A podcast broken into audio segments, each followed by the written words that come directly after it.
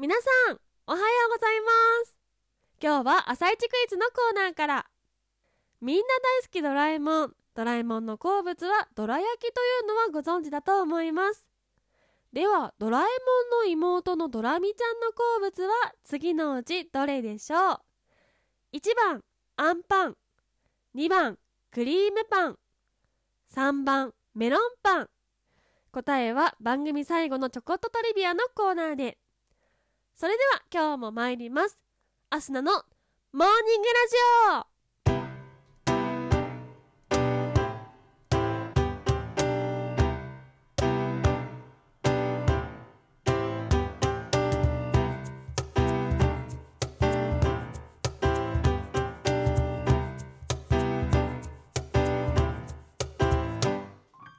皆さん、おはようございます。そして本日4月2日、お誕生日のあなた、おめでとうございますそして今日は金曜日。今週も皆さん、お疲れ様でございました。頑張りました。私も頑張った。今日一日乗り切れば、土曜日、日曜日ということで週末がやってきます。今日頑張ってね、お仕事乗り切って明日からゆっくり過ごしましょう。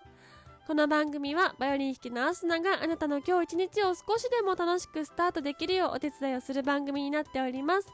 今日のお天気や一日をワクワク過ごせるお役立ち情報などお話をしていきますのでどうぞ最後までお楽しみください。ではでは今日もお天気のコーナーから参ります。本日4月2日のお天気は北日本から東日本はおおむね晴れますが関東地方から東海地方では雲が広がりやすいでしょう。西日本は広い範囲で曇りとなり九州と四国では雨の降るところもある見込みです。お出かけの際は折りたたみ傘があると安心です。最高気温は全国的に平年より高く東京は21度の予想となっております。そして花粉の状況なんですけれども今日は気温は上がるんですけれども雲が多いせいか少し落ち着きます。明日からまたちょっと増えそうなんですけれども今日一日ちょっと少なく済みそうなので花粉症の方々はまあ対策はしつつちょっとホッとできるかなという感じです。では次のコーナーに参ります。毎日が記念日のコーナー。本日4月2日は国際子どもの本の日。世界自閉症啓発デー。週刊誌の日。CO2 削減の日。歯列矯正の日となっております。国際子どもの本の日。こちらは裸の王様や人魚姫で知られている童話作家アンデルセンの誕生日にちなみ制定された国際デーとなっております。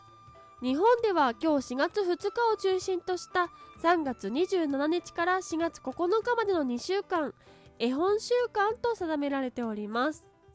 絵本大人向け絵本なんて最近出てましてまあちょっと前にブームもありましたけれども皆さん思い出に残っている絵本はありますか？私は何といってもうさぎさんが主人公の「私のワンピース」という作品が大好きで今も楽器ケースにあのうさぎさんがマスコットでついております。そして世界自閉症啓発デー。こちらは国連総会で定められた国際デーとなっておりまして自閉症に関する理解を深め改善策を広めていく活動が世界的に行われております。その土地土地のランドマークを青くライトアップすることで喚起されておりまして日本でも五稜郭タワー都庁横浜コスモワールド善光寺通天閣福岡タワーなど数々の建物が青くライトアップされております。今日ね窓の外を見てもらいましてああの建物いつもは違う色なのに今日青いなというものがありましたらそれはこの世界自閉症啓発デーの考え方に賛同してライトアップをしているということなのでぜひそちらもチェックしてみてもらうのも面白いかもしれません。そして週刊誌の日こちらは1922年に週刊朝日サンデー毎日が創刊したことにちなみ制定。そして CO2 削減の日こちら語呂合わせで C が 4O が0 2が 2C 月2日 CO2 削減の日。そして歯列矯正の日こちらも語呂合わせとなっております。死が4で0が0 0ですね。そしてつが2ということで死列歯列矯正の日という風になっております。そしてもう一つ1979年の4月2日にアニメ「ドラえもん」が放送開始されたということで次のコーナーに参ります。お待たせいたしました。ちょこっとトリビアのコーナーです。まずは朝一クイズの復習から。ドラえもんの妹ドラミちゃんの好物は次のうちどれでしょう？1番あんパン。2番クリームパン。3番メロンパン。答えご存知の方いらっしゃいましたか？答えは3番メロンパンでした。こちらは2008年の12月5日放送第271話「世界一のメロンパン」というエピソードの中で公表されていたんですけれどもドラえもんがドラミちゃんのために美味しいメロンパンを買おうとしているシーンがあったそうです。ドラミちゃんはメロンパンの上のカリカリが好きということでね上のカリカリだけ最近売ってたりしますよね。確かにあれは美味しいということでドラミちゃんの好物はメロンパンでした。さてそんなメロンパンが好きなドラミちゃんの姿をちょっと思い浮かべてほしいんですけれどもドラえもんとは違う黄色の猫型ロボットでだけど耳の色赤かったの覚えていらっしゃいますか？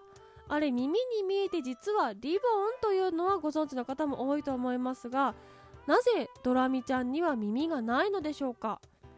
ドラえもんはもともと黄色い猫型ロボットで黄色い耳がついてたけどもその耳をネズミにかじられてしまってたくさん泣いて青くなってしまったというのはご存知の方も多いと思います。さてそんなお兄ちゃんを持つドラミちゃんはとっても心の優しい子でして耳のないお兄ちゃんのために自分は耳をつけなかった。そしてリボンを代わりにつけているそうなんですね。こちらは2014年の12月5日に放送されました第657話「ドラミの生まれた日」というエピソードで公開されているそうです。知りませんでしたドラミちゃん。お兄ちゃんにちょっと厳しいタイプかなと思ってたら本当は心優しいんですね。ドラミちゃんの耳にこんな隠された兄弟愛があるとは知りませんでした。そしてもう一つこちらはドラえもんにまつわる雑学です。ドラえもんが実は浮いているというのはご存知ですか？ドラえもんは実は足が3ミリ常に浮いているんですね。こちらはもともと原作にはなかった設定なんですけれどもアニメが放送されるようになりましてある学校の PTA からクレームが来たそうなんです。そのクレームというのが土足で家に上がるとはどういうことだ？けしからんという内容だったようでそれを聞いた制作陣が苦し紛れに反重力装置によって地面から3ミリ浮いているんですと答えたそうです。こちらはですね藤子先生ではなくてアシスタントが考えた設定ということで藤子先生も後から聞いてびっくりしたんではないでしょうか。だけどたまに足跡ついてるよあれ？というのを思い浮かべた方もいらっしゃると思います。こちらはですねこの反重力装置というのがオンオフ可能ということで足跡がついている時はオフにしていて歩いている基本はオンにしているので浮いている。なのでオンの時には海の上も歩けるそうなんですね。ドラえもんすごい。改めてそんなドラえもんの雑学に触れてちょっと久しぶりにアニメ見たいななんて思いました。皆様はいかがでしたでしょうか？ということでお送りしてまいりましたモーニングラジオ。お別れの時間が近づいてまいりました。この番組は平日毎朝6時半に更新ということなので明日と明後日はお休みです。来週また月曜日にお会いしましょう。そして兄弟番組アスナのほろ酔い話が不定期で夜7時に更新。こちら土日のどちらかで更新する予定となっております。そして、えー、こちらも不定期で生配信やっております。夜10時以降のことが多いですけれども時間も曜日も含め不定期なのでぜひこの番組ポチッとフォローしていただきましてまたアスナに会いに来てください。